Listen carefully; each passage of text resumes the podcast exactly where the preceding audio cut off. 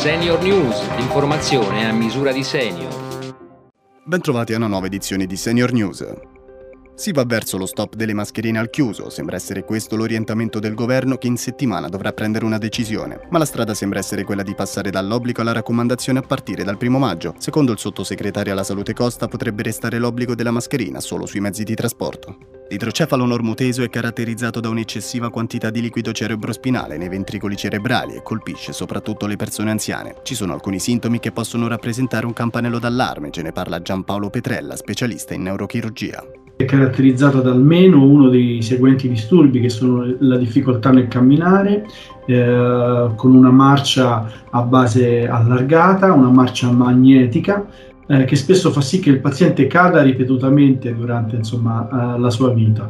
A questo si può associare poi un disturbo eh, della sfera urinaria, per cui il paziente deve correre al bagno per fare la pipì fino a perderla, e infine dei disturbi cognitivo-comportamentali. Una delle problematiche principali di questa patologia è che spesso troppo spesso viene scambiata e confusa con malattie come il Parkinson o l'Alzheimer.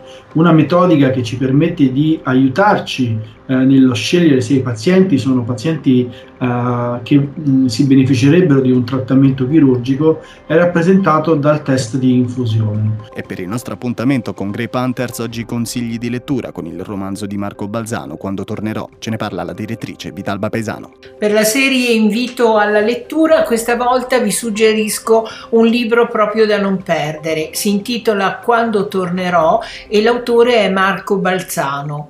Eh, trovate tutte le informazioni interessate e la trama su greypanthers.it, ma eh, vorrei dirvi questo, che racconta la storia di una donna che scappa dalla Romania, dove la vita le è diventata invivibile, per venire in Italia a fare la badante e la sua emigrazione ha una drammaticità eh, che eh, dovremo condividere leggendo questo libro per capire tanti eventi del nostro tempo.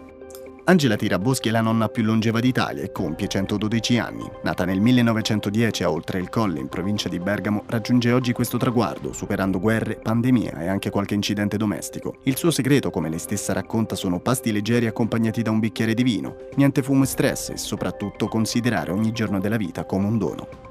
Senior News termina qui. Prima di salutarvi vi ricordo che se volete aiutare i bambini e le famiglie dell'Ucraina potete fare una donazione all'UNICEF. Senior Italia Federanziani sta coinvolgendo i suoi aderenti per dare un contributo concreto per sostenere tanti bambini vulnerabili in Ucraina e nei paesi vicini. È possibile effettuare la donazione direttamente sul sito dell'UNICEF o al numero 874 50 00. A domani.